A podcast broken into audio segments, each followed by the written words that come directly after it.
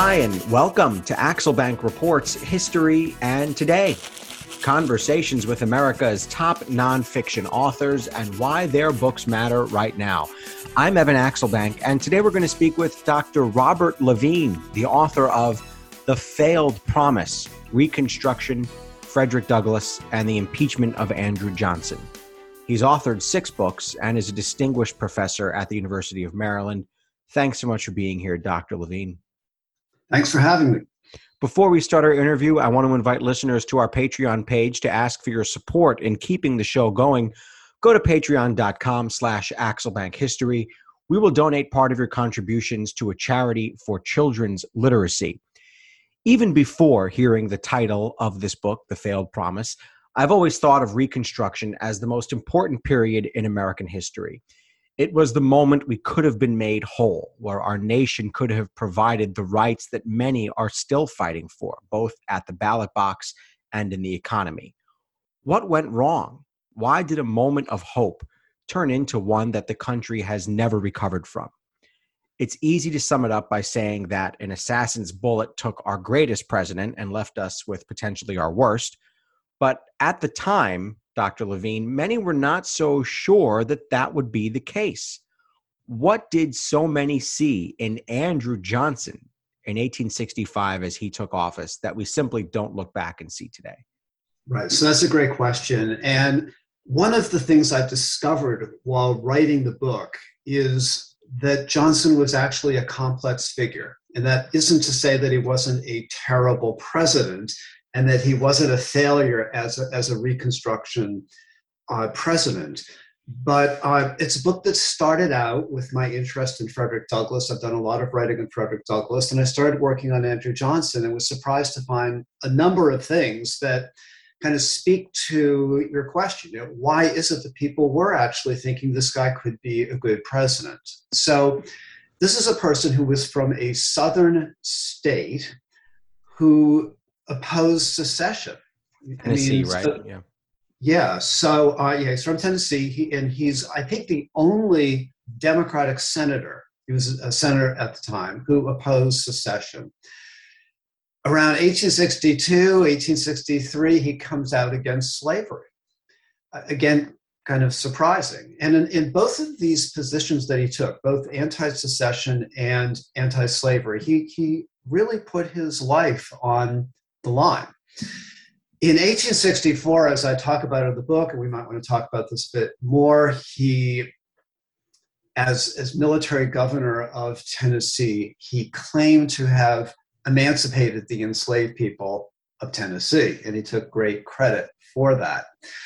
Uh, a lot of Republicans had trouble with Lincoln one of the shocking things that I found while doing the research is that there's a diary entry from a congressman in Indiana who talks about how shocked he was that when Lincoln was assassinated, people were there were a few people that were happy and thought that Johnson could be a better president because of these uh, bold stands that Johnson took at the time. So until about May 29th, 1865, when Johnson issues an amnesty proclamation, lots and lots of people thought this is the man. And even uh, someone like Charles Sumner, who met with Johnson shortly after he assumed the presidency, was writing his friends and saying, This is the person that we were waiting for.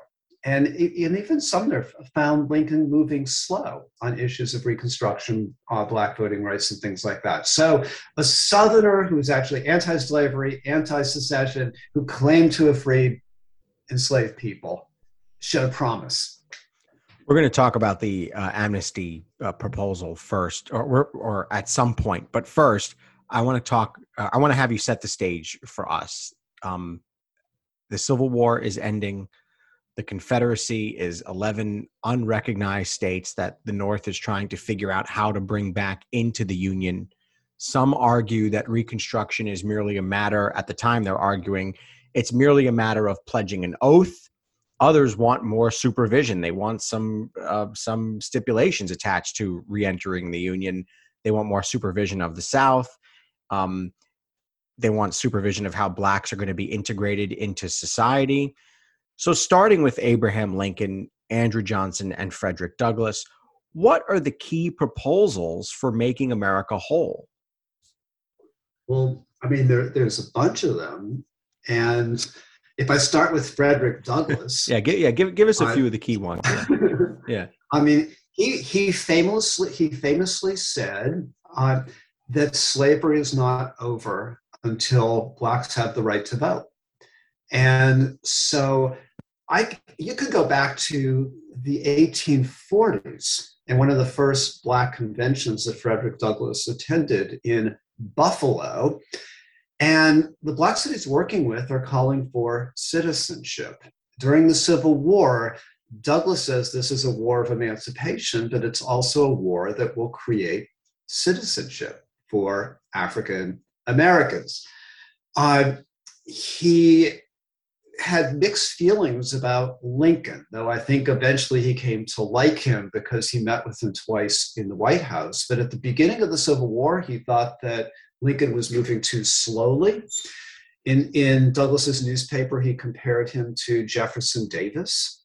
Um, and the more radical Republicans themselves thought that Lincoln was going too slowly, that he had different kinds of plans to readmit uh, the former Confederate states if 10% of the electorate from 1860 approved various sorts of things, but not necessarily black rights, black voting rights. So uh, you have Douglass, who's very adamant about voting rights and, and citizen, citizenship rights for African Americans. You have Lincoln, who in his last speech before the assassination said maybe educated or intelligent black people could vote and those who fought in the Union Army. And who knows where he would have gone with this. And I think Eric Foner is interesting in, in his biography of Lincoln in, in saying, you know, forthrightly, he doesn't know, you know, what Lincoln would have done. But it seemed like he was moving towards gradual emancipation. Andrew Johnson was, I think, no one really knew what his positions were, but they knew that that he was the Southerner who took bold stands against secession and against slavery. That that they knew. Um, he went on record near the end of 1865, so this is about eight months, seven months in office, saying he could imagine the possibility of some black people having the vote. And again, like Lincoln, he says if they fought in the Union Army, and I think in his case, he said and if they have $250 in property. But he doesn't go anywhere with that at all. Uh, instead, what he says is, I am going to restore the southern states. And basically, they could be restored as they were, except that slavery has to be abolished and they have to, in some informal way, pledge loyalty to the nation. Uh, so he argues for what historians call presidential restoration. He would do the job. You know, I am the man, I will do it. And the radical Republicans, who you alluded to at the beginning of your question, are saying we want much, much more than that. So Thaddeus Stevens is the person who, in the summer of 1865, boldly and I think frighteningly for the Southerners, articulates the notion that the North conquered the South. The South has conquered territory. We can create what we want in the South. And what he and other radical Republicans were calling for was black voting rights and black citizenship and uh, keep all of the former Confederates out of power. Um, and it, it, from the point of view of Southerners, seemed punitive. From the point of view of Douglass and others, seemed like a good idea. Uh, but again, with voting rights, the Republicans moved slowly, and that bothered Douglass. And I should stop there. See what kind of question you have. If the most radical, it, it leads perfectly in what you just said leads perfectly into my next question. If the most radical Republican ideas had taken hold, what would America have looked like by 1875 and what would it look like today? Right. So that's a great question. And I will begin by saying I don't know. I will also You're not allowed to answer you don't I know will on also. I will also remind you that I work out of an English department and I read literary works. So big, bold historical questions are a little difficult. All that said, um, my own feeling is that there's an irony, and, and the irony is that if Lincoln had been president, I don't think we would have the 14th and 15th Amendments as quickly as we had them because they were developed by the radical Republicans who remained the majority until around 1870 or into the early 1870s. They developed them in response to Johnson. So, in, with because of Johnson's intransigence and his decision to move slowly, uh, you have the 14th and the 15th Amendment. Now, you have the amendments that should be very helpful in a happy ending to Reconstruction uh, because you have Black citizenship and you have uh, Blacks' rights to vote. And that all fell apart in the 1870s with a Republican in power. I mean, Grant was in power. So the question is, how do you make that not fall apart? You have on the books all the laws that you need. And an argument that someone like Albion Tourgée made, and he was a Reconstruction novelist that I'm working on right now, is that you would have to have a federal occupation of the South. Is that something we would have wanted? And would that have led to the kind of happy ending we want? I don't know. So let me say that one of the large arguments of the book is that there is racism everywhere. There's racism in the North, there's racism in the South, there's racism even among the radical Republicans. And Douglass acknowledges in some passages I quote near the end of the book that such is the long history of slavery and racism in the United States that it would take it would take some time for good things to happen. And arguably, with the 1896 Plessy v. Ferguson uh, Supreme Court decision that legalized segregation and, and Jim Crow, I mean, good things couldn't happen until that was overturned in the 1950s. And then you have the civil rights movement, and you know, you keep making progress and then kind of going back a little bit too. And the going back, some of it, well, maybe a lot of it is done um, happens because of some of the things we're going to talk about, which is some of the white violence and terrorism that we see. Right. Um, Right. But but uh, I, I want to get to this sort of political marriage between Andrew Johnson and Abraham Lincoln. Um, you know, we've got history's doormat here, known for being aggressively racist and being a drunk, and his wagon gets hitched to you know, as stars go in American history, one one of the brightest stars in American Right. history, Right. Abraham Lincoln. What did Lincoln see in Andrew Johnson when he picked him to be his running mate in 1864? Right. Um, and I'm not sure that Lincoln was totally in control of this decision. It was a Re- Republican Party, or they call themselves a Union Party decision. Um, there weren't polls like we have now. And it turns out, you know, our polls tend to be wrong. Uh, but there were signs that Lincoln was going to lose the election of 1864. A lot of people thought he was going to lose because the war was dragging on. And um, so his then vice president was from Maine, and they thought we need sectional balance. So they get Johnson for sectional balance. I mean, that's the first big thing. The second big thing is that Johnson was the military governor, as appointed by, by Lincoln and Stanton, of Tennessee, and was doing a good job speaking for the Union, upholding the Union, actually writing back and forth to Lincoln about different sorts of things. So this seemed like an ideal choice. This is a Southerner who is actually ruling over a former Southern, now kind of regarded as a, as a border state. And, you know, as I've already said, someone who comes out against slavery and someone who all along had been against secession. the whole question of whether Johnson was a drunkard. I mean, an interesting thing about that is that the major historians who have written and the biographers who have written on Johnson say he wasn't a drunkard. But he but was drunk at the wrong time. He was, but he was drunk at the wrong time. He was drunk on inauguration.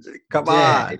on. uh, and the argument that's made is that he was sick. And this is what people did at the time. If you're sick, you keep having your shots of whiskey. Uh, so he was drunk and out of it at inauguration. There were even some people thought right then he should be dumped. But um, I think uh, who knows if how you know how much Lincoln got to know him because Johnson showed up in Washington just a month or so before right. uh, the assassination, and so he exists as and you know and the question is you know he was racist, but there's so much racism out there. I mean, everywhere, and so that's almost the default. Uh, what what what happened to him, where he developed, you know, it's it's horrible, and it's kind of like he went back to say, I spent my life kind of turning against the Southern enslavers because they looked down on me as a working class Southerner, but now I want to hitch my wagon to them. You know, so Lincoln hitches his wagon to Johnson. Johnson, in some ways, hitches his wagon to the former slave owners, to the wealthy power people in the South.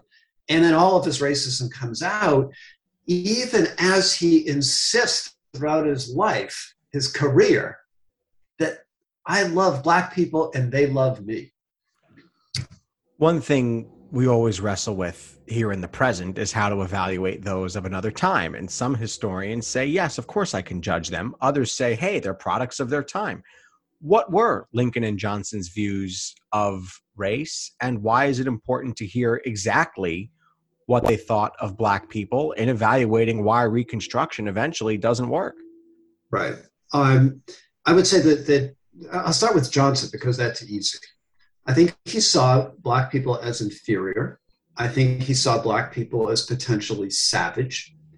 I think that even though he was anti slavery, uh, we know that he had some enslaved people before he turned against slavery, and they remained in an odd way people that he regarded as his friends because he would brag that he never separated families, you know, in the way that Harriet Beecher Stowe said that's one of the horrible things about, about slavery. Um, and Johnson now and then talked about the possibility of colonization, you know, of shipping blacks out of the United States. Uh, Abraham Lincoln, I think you could say, shared some of these prejudices, but he was able to grow. So one of the things I talk about in the book is, you know, Johnson always talked to black people. Uh, Lincoln talked with them. He listened. Uh, he met with uh, Douglass three times, actually. Uh, he seemed to hear what Douglass said, said uh, proclaimed that he regarded Douglass as a friend. I mean, that's one of the last things that Lincoln said, actually, before he died. Uh, and before he was assassinated, he talked about Blacks uh, possibly having the right to vote. Both Henry Louis Gates in a collection on, on Lincoln and race and Eric Foner both are able to chart very easily and very readily a whole bunch of racist things that Lincoln said. And I am with the historians who believe that Lincoln, during the Civil War, thought that the best solution to the race problem was to colonize blacks to Central and South America. And there's a lot of evidence that he believe that. Um, I'm also of the school that people grow, that people change, that we have to be careful about kind of throwing our ideas onto a previous period. So I don't want to cancel Lincoln because he said some really racist things. And as both Henry Louis Gates and Eric Foner point out, regularly use the N word which was also true of Benjamin Wade, who was one of the most radical of the radical Republicans. So, to go back to an earlier question you asked, you know, why wasn't there a happy ending to Reconstruction around 1870, 18, you know, 1875, whatever, there's racism out there. But uh, and here I'm going to I'm going to align myself with Foner. He argues at the end of his Lincoln book that Lincoln would have grown, and he can make that argument because there's evidence throughout his life that Lincoln kept changing. He was a pragmatist. He observed things. He changed. Uh, Johnson seemed the, the, the opposite, that he showed for a few years some possibility, some promise. And in my book, The Failed Promise, one of those promises for me is Johnson. You know, he showed promise, but then he seems to revert back to all of the common stereotypes and racial thinking of the old South. And so that's where he ends up as a Reconstruction president, kind of fighting for the South. One of the things you say in the book is that we have too often focused on radical Republicans in Congress in analyzing Reconstruction. And you say you wanted to write Black voices back into this narrative. What can we learn from just the fact that they have been left out for so long? well, we can learn something we might not want to hear much about. I mean, that there's kind of some racism built into traditional historiography, even when the people doing the traditional historiography aren't racist, you know, and I think um, are, are very progressive. There's also issues that have to do with archives. You know, what is the standard archive that you look at when you're studying let's say the Andrew Johnson years. And the standard archive for historians is the congressional record. Okay? Um, the archive that I looked at that I have never seen cited anywhere in any historical account, and I'm not saying that I am less racist than these other historians, but I read the, uh, the Christian Recorder. I mean, have you read the Christian Recorder? I have I not. Mean, so that I haven't read the congressional record either, to be fair. So yeah. Uh, well, then what you will when you do your reconstruction right. book. When I write my book, uh, right. right. Uh, the Christian Recorder was the leading cultural organ newspaper of Black people of the time. It was associated with uh, the uh, African Methodist Episcopal Church. Some of it was about religion. But virtually everything that I discuss in the book for example, when Douglass and a black delegation met with Andrew Johnson. Oh, we're going to get Johnson, to that. Yeah, we're going to get to that meeting. Johnson's various speeches.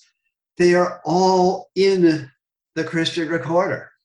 Uh, so the main journal featuring black writers, black editors, uh, focusing on the period hasn't ever been looked at by historians because I, I think of the traditional tr- training of, of, you know what archives you look at. You also look at the New York Herald, you know, uh, a widely read um, paper edited by by white people.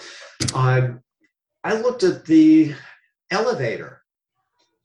That's the leading black newspaper in San Francisco, edited by Philip K. Bell, who was a friend of Frederick Douglass.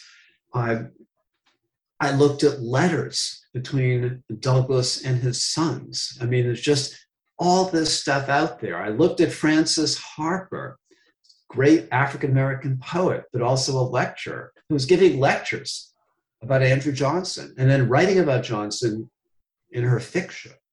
Uh, so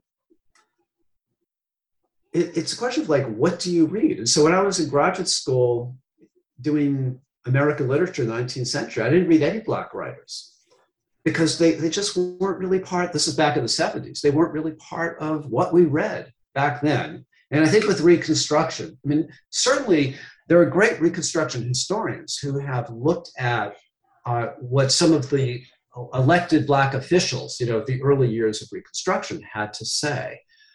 But there hasn't been attention paid to I think just a ton of stuff that Black people wrote and commented on and said about the impeachment. So I'll just uh, conclude by just quickly saying uh, Brenda Wineapple's book, The Impeachers, which I think is a great read and, and I learned a lot from it. When Douglass comes in, it's kind of like, okay, now Douglass will do his cameo.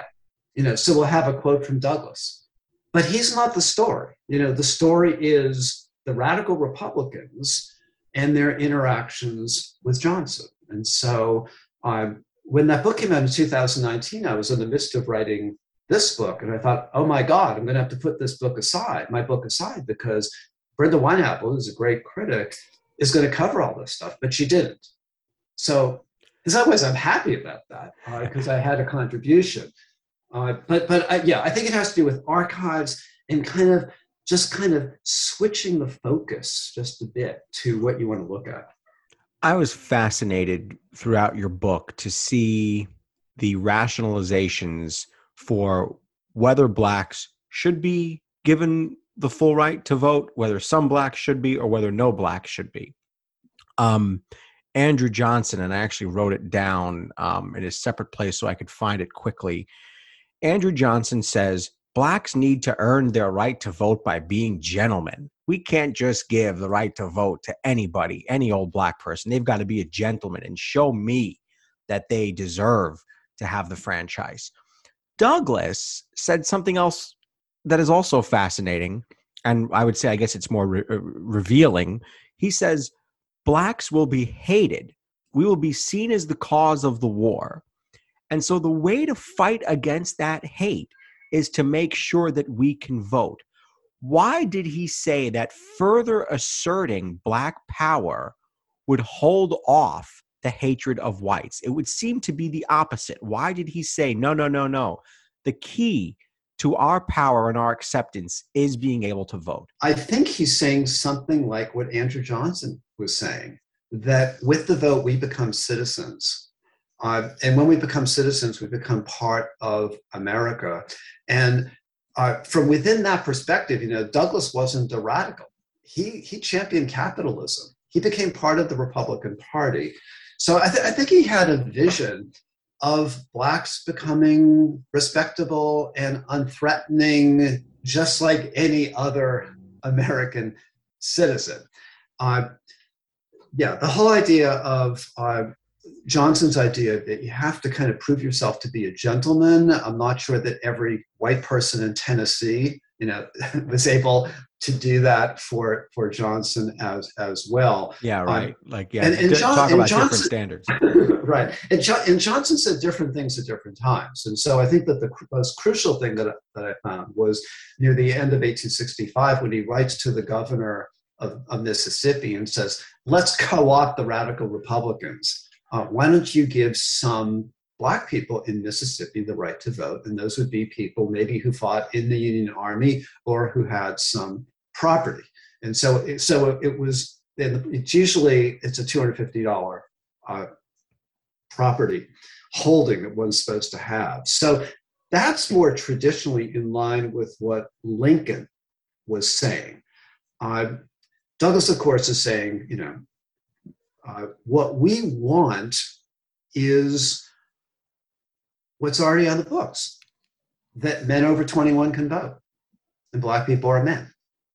I mean, that's that's what he wants, and um, and I think that he that he thought if that happened, there would be emerging a respectable, hardworking black citizenry that wouldn't be threatening at all.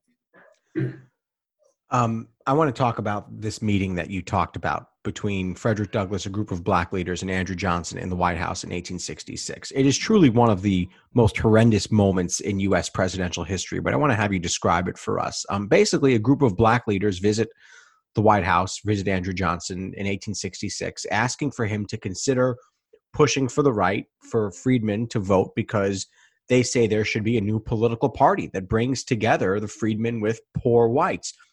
And first of all, what a powerful idea considering the words of LBJ a century later, where he essentially says so much of American politics seems to be convincing poor whites that poor blacks are a threat and pitting them against each other. Um, Johnson, meaning uh, Andrew Johnson's response to the Douglass group, is ugly. It's hard for me to even repeat what he says, so I'm going to let you do the dirty work here and um, explain what Andrew Johnson how he responds to these requests by this Right, group of black leaders. Yeah. So this is one of my favorite moments in the book. And, and the reason is that I could bring literary tools to the analysis. Um, but basically, Frederick Douglass proposes near the end of 1865 to a black convention that a small delegation should go to Washington, D.C. and act as like lobbyists uh, pushing for black rights. So that's approved. And Douglass is always working with other black people. And that's something I emphasize in the book. It's not just the heroic Frederick Douglass on his own. So Andrew Johnson has a history in 1865 of meeting with black groups because he claims he loves black people and they love him. So he agrees to the meeting, which was probably set up by Charles Sumner. He brings aboard a um, someone who knows shorthand to transcribe the meeting. And to me, that's really an important part of what's going on. That there is this stenographer there named James Clephane who's taking notes, and he's absolutely brilliant at it because the first record of the meeting goes out that night, is printed that night in a Washington, D.C. newspaper. So um, Johnson greets the group and they start to talk to him. Johnson just launches into a speech. Eventually, they're able to interrupt it. Uh, Johnson pretty much ends the meeting. Black people are walking out the door. Douglass turns to Johnson and says something snide about how you empower your enemies and are roughen your friends. The enemies are the former Confederates, the friends are the blacks who fought for the Union. And Johnson gets really angry at Douglass. There's this back and forth between them, and it's all written down by the stenographer and printed that night. Uh, meanwhile, we have a surviving record from one of Johnson's aides who said that after the black group left, uh, Johnson used the N word to describe Douglass and said he's a savage like all black people. So all of his racism came out there. And Douglass, in his uh, autobiography, Life and Times of Frederick Douglass, said he thought this meeting changed things, like how people view Johnson. And so what's interesting is if you look at the Christian Recorder, which I know you will do right after we talk about all this, um, you see in 1865 the blacks editing that newspaper like Johnson. In uh, February 1866, they they print the transcription of this meeting, and they say this guy hates black people because by the very end, Johnson is saying maybe black people should immigrate. douglass says it's almost kind of like Muhammad Ali with the rope a dope that we kind of brought out the racism. We made it public. People can see what this guy stood for. And following this meeting, Johnson is much more unhinged. And so, in it's a way, funny that, you say that because my next note is now things get really ugly, and he starts vetoing Yeah. things. But go ahead, yeah. he's vetoing things. He's speaking in much more racist terms, you know, publicly. Um, and there are these horrible uh, anti-black riots in Memphis and New Orleans that Douglass and the radical Republicans blame in part on on Johnson. And Douglass starts saying, saying things like the man who is celebrated in the Christian Recorder and elsewhere as the Moses of black people is actually your your Pharaoh, and uh, Hmm. you know it's all it, so. So I, I I see the meeting as as really significant.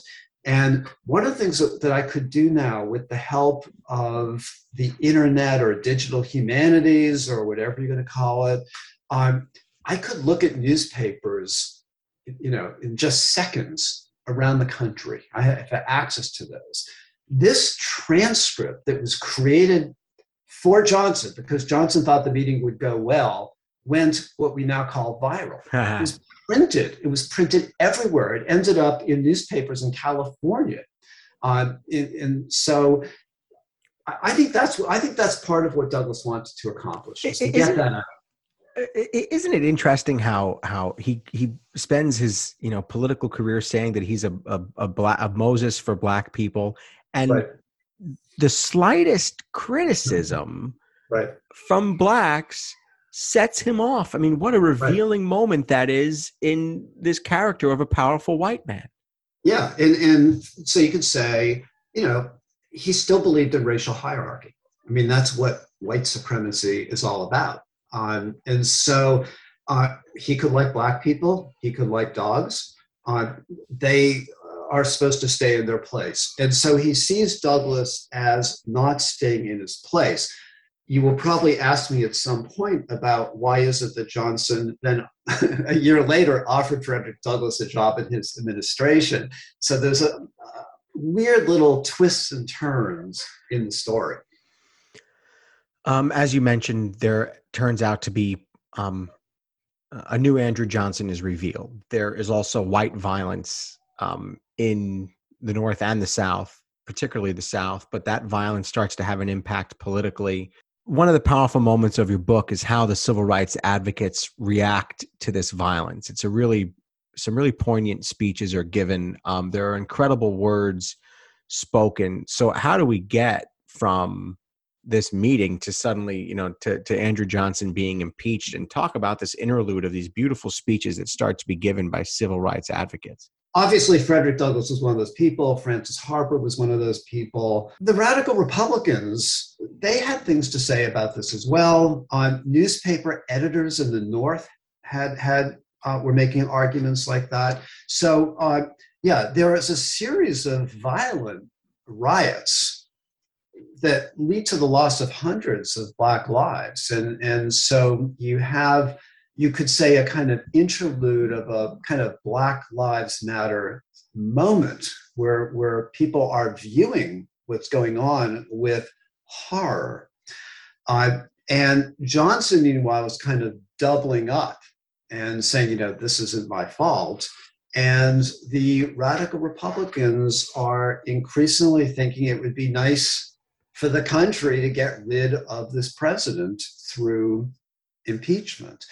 And one of one of the chapters that kind of deals with with with, some of this is the chapter on that, that talks about the speeches that Frederick Douglass and Frances Harper gave in a Black lecture series in Philadelphia, and this gets back to historiographic kind of issues of what do we read, what is available. I have never read an account of Douglass's speech in this lecture series organized by William Still of Philadelphia, one of the blacks who is the leader of the Underground Railroad. I had never read an analysis of Frances Harper's speech. This, uh, these are speeches that were given to black people in Philadelphia early 1867 and I learned about them from an African Americanist at another university who's working on Frances Harper.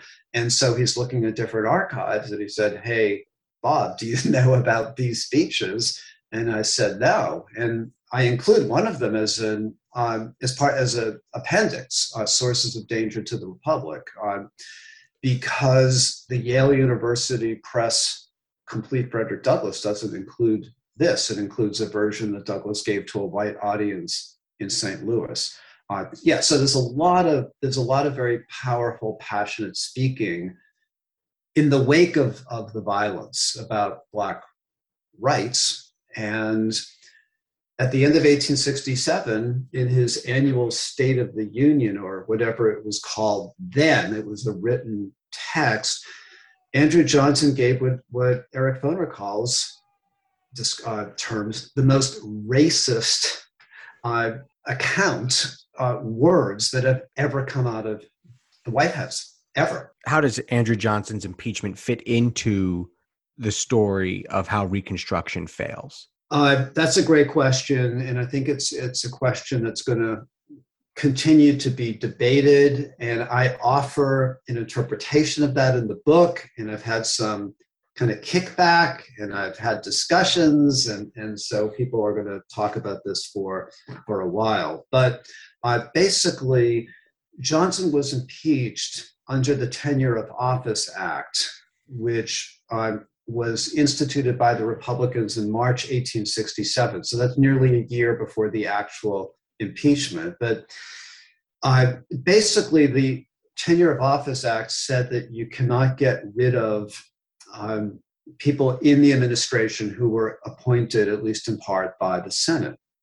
So um, then we kind of fast forward to early 1868, and that's when Andrew Johnson decides to fire Edwin Stanton, who's Secretary of War, who had been initially appointed by Abraham Lincoln and the Senate. And according to the Tenure of Office Act, if you violate the Tenure of Office Act, you have committed a high misdemeanor and therefore an impeachable offense. So there's 11 articles of impeachment. They all talk about the Tenure of Office Act. And what that meant is during the trial that goes from March 1868 into May 1868, you're focusing on little things like uh, what did Johnson do with Stanton? You're not talking about the big picture. And you're not talking about the things that infuriated the radical Republicans about Johnson. And when those things came up, and in the book I give an example of Benjamin Butler basically blaming Andrew Johnson for killing black people by encouraging racism, Chief Justice Salmon Chase, who was presiding over the trial, said, You're out of order.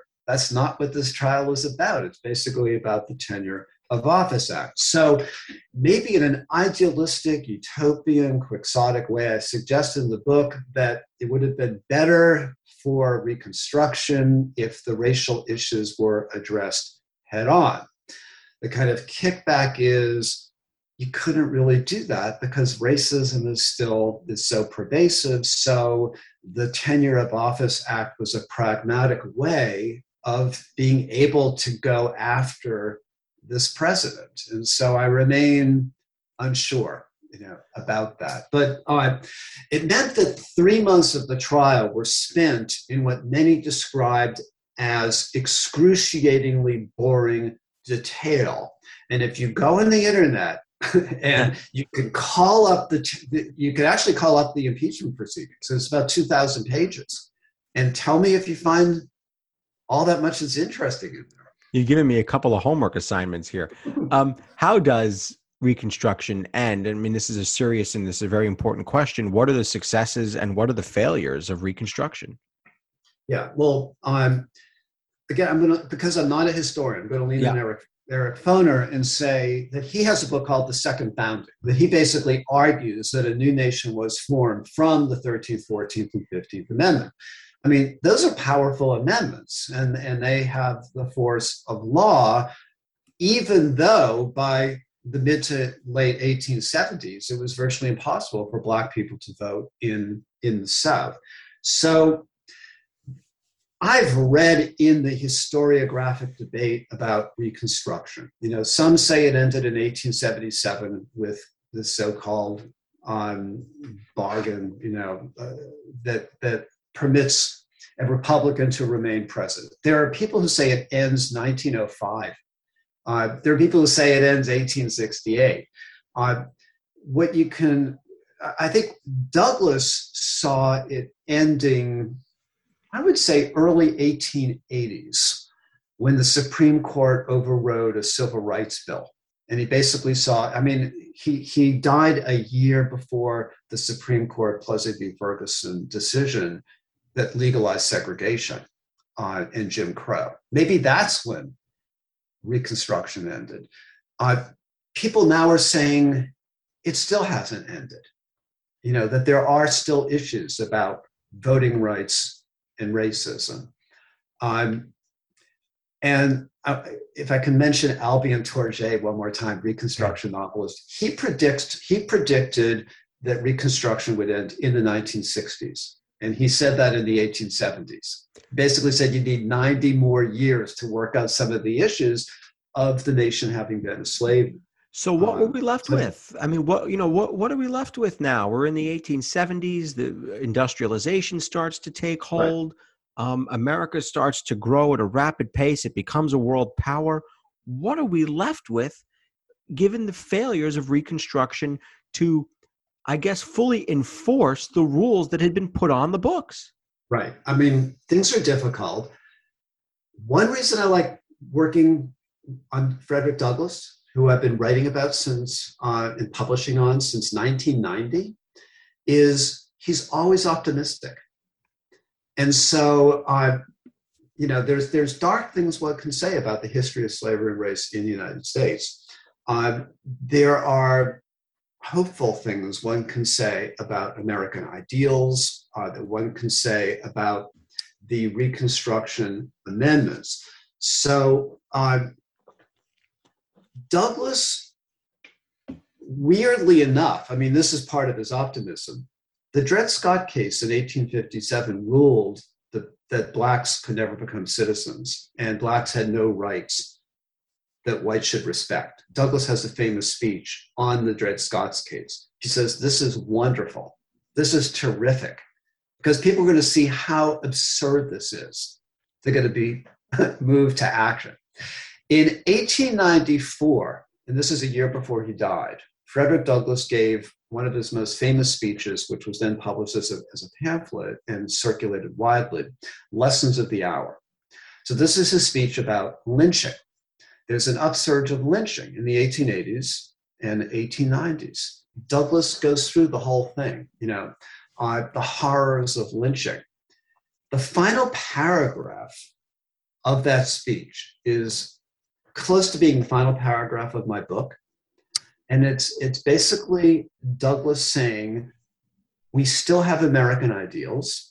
He located American ideals in the Declaration of Independence and in the Constitution, which in, eight, in the 1850s and on he decided was an anti slavery, anti racist document. In the 1840s, he thought otherwise. And he said that all we have to do is live up to those ideals. And there is the possibility of uh, a racially diverse nation coming together. Uh, right now, we're living in an age of polarization. And I can tell you that I experienced that firsthand because I've gotten hate mail about my book because there is one sentence in the book that seems to attack Donald Trump. And uh, there are people on the internet who talk about the so called woke professor. Uh, so, in an age of polarization, one can be a little bit pessimistic. Uh, the way I regard the book is a history book that can get people, no matter what their po- politics are, to think in fresh ways about the past. But some of the polarization now has its origins in the history that I describe in, in the book. Which leads me to my next question. Hearing okay. the description of Andrew Johnson, um, he says he's a racist who cares. Right. You make it makes me think so much. No, no, no, no. He's a racist who thinks he cares about black people. But go ahead. Go ahead. Sorry. Right. Um, it makes me think so much today of people who say, "Of course, I care about black people. Of course, I care about their rights." but then they don't do the things to support them other than not say the N word. Right. How can we all use the lesson of Andrew Johnson, the racist who says he cares, to help us deal with the racism in this country today? Um, I wish there was an easy answer to that question. Um, and I will. I, I live in Maryland, very close to Virginia, and it is a day after the election of a new governor whose uh, campaign was that high school students should not have to read Toni Morrison. And he won. So, what's the answer to that question right now in an age of polarization? I don't know, because the people who think this is absurd, that a campaign can be run around the question of whether high school students, white high school students, will be too traumatized by reading Toni Morrison. Uh, that they're going to listen to anything that I have to say about the lessons of Andrew Johnson. I, I don't see that. I don't see that right now. Uh, Johnson helps us to see how one can be blind to other people and to larger contexts. And if one, and, and so one could say, uh, a lot of progressive education now about race is about doing that kind of thing. And then I could say that there has been a vicious reaction against that. Uh, and Texas is a good example. And l- let me tell you what I'm doing next week. Next week, I'm talking, and I'm being paid by the state of Texas to do this, ironically. I'm talking to high school teachers about how to teach Frederick Douglass at a time when the Texas legislature is saying that, A, white children cannot be made anxious by America's racist history, and that you should always tell the other side of the story. Douglass has just one side of the story. So, how do you teach Douglass's most famous speech, which is What to the Slave is the Fourth of July, which has in a resounding moment that America is the most evil and corrupt nation in the world? How do you teach that in high school in the current moment? Well, you got you got that's my challenge. You that's got, my you got challenge. a challenge ahead of you. right, Um, right. What can we glean about the human condition that both Lincoln and Johnson started out poor? They both held racist ideas. Ideas. When the chips were down, one went one way and one went the other way. Right. Um, a, I, I like the idea. It's very American. Goes back to Ben Franklin. One can always change. One can always rise. Um, and then um, one can always make mistakes. One can always be blinded by certain cultural notions. Um, I mentioned Benjamin Franklin. You know, Benjamin Franklin, historians have learned, once had slaves, sold them in his Philadelphia store, and then became the leader 40 years later of the, of the Pennsylvania Anti-Slavery Society. I like that story. I want to I want to work with that story. That that people can change. They don't necessarily have to be immediately canceled. Uh, that culture has enormous power over people, cultural notions, and I think we see that with Andrew Johnson. I also think, you know, people are going to are going to keep writing about Johnson. Johnson always liked to fight. He always liked to fight. So when he was uh, poor, working class kind of person, he fought the he had to fight the Southern aristocrats. Okay, he becomes president. He has to fight the radical Republicans. There's a kind of psychopathology maybe in in Andrew Johnson. Uh, the human condition that's a tough one. I, I don't I don't have any answers. Uh, the the book does suggest that people can go in different directions and people can change. And um, even Johnson, I mean, I locate at least three distinct moments in his life. Um, and the moment that most interested me is that more liminal moment where he actually seems open to other people and open to the possibility of change and was willing to go against the dominant notions of his culture. And there's also that Johnson the fighter, you know, there's dominant notions, I'm going to fight against them. Lastly, here, I want to ask about the first page of your book um, the dedication. Um, I have a close relationship with my sister too. Um, you said it's to your sister, your beloved Karen Levine, 1960 mm-hmm. to 2020. It sounds like you have a fresh wound there. Right. How did you decide yeah. on that dedication and why? And um, I'd love to hear a little bit about Karen Levine. Okay, Karen was, uh, there's three of us in the family. I'm the older brother. Um, she was the young sister. She went to Bryn Mawr and was a Spanish major and fell in love with Spain. And the moment she graduated, she went to Spain and she met a guy in a bar who's a great guy and they got married. And so I had I had a sister who lived in Spain for many decades, which was great because I got to visit her and mm. fall in love with Spain myself. Around um, 10 years ago, she had breast cancer and had surgery and it came back. Mm. And she lived with fourth stage breast cancer for seven or eight years, which I found amazing. And um, in 2019, the summer of 2019, uh, my wife and I met uh, my sister Karen and her husband Antonio in Lisbon, and we spent two weeks walking around Lisbon, and that's the last I saw of her.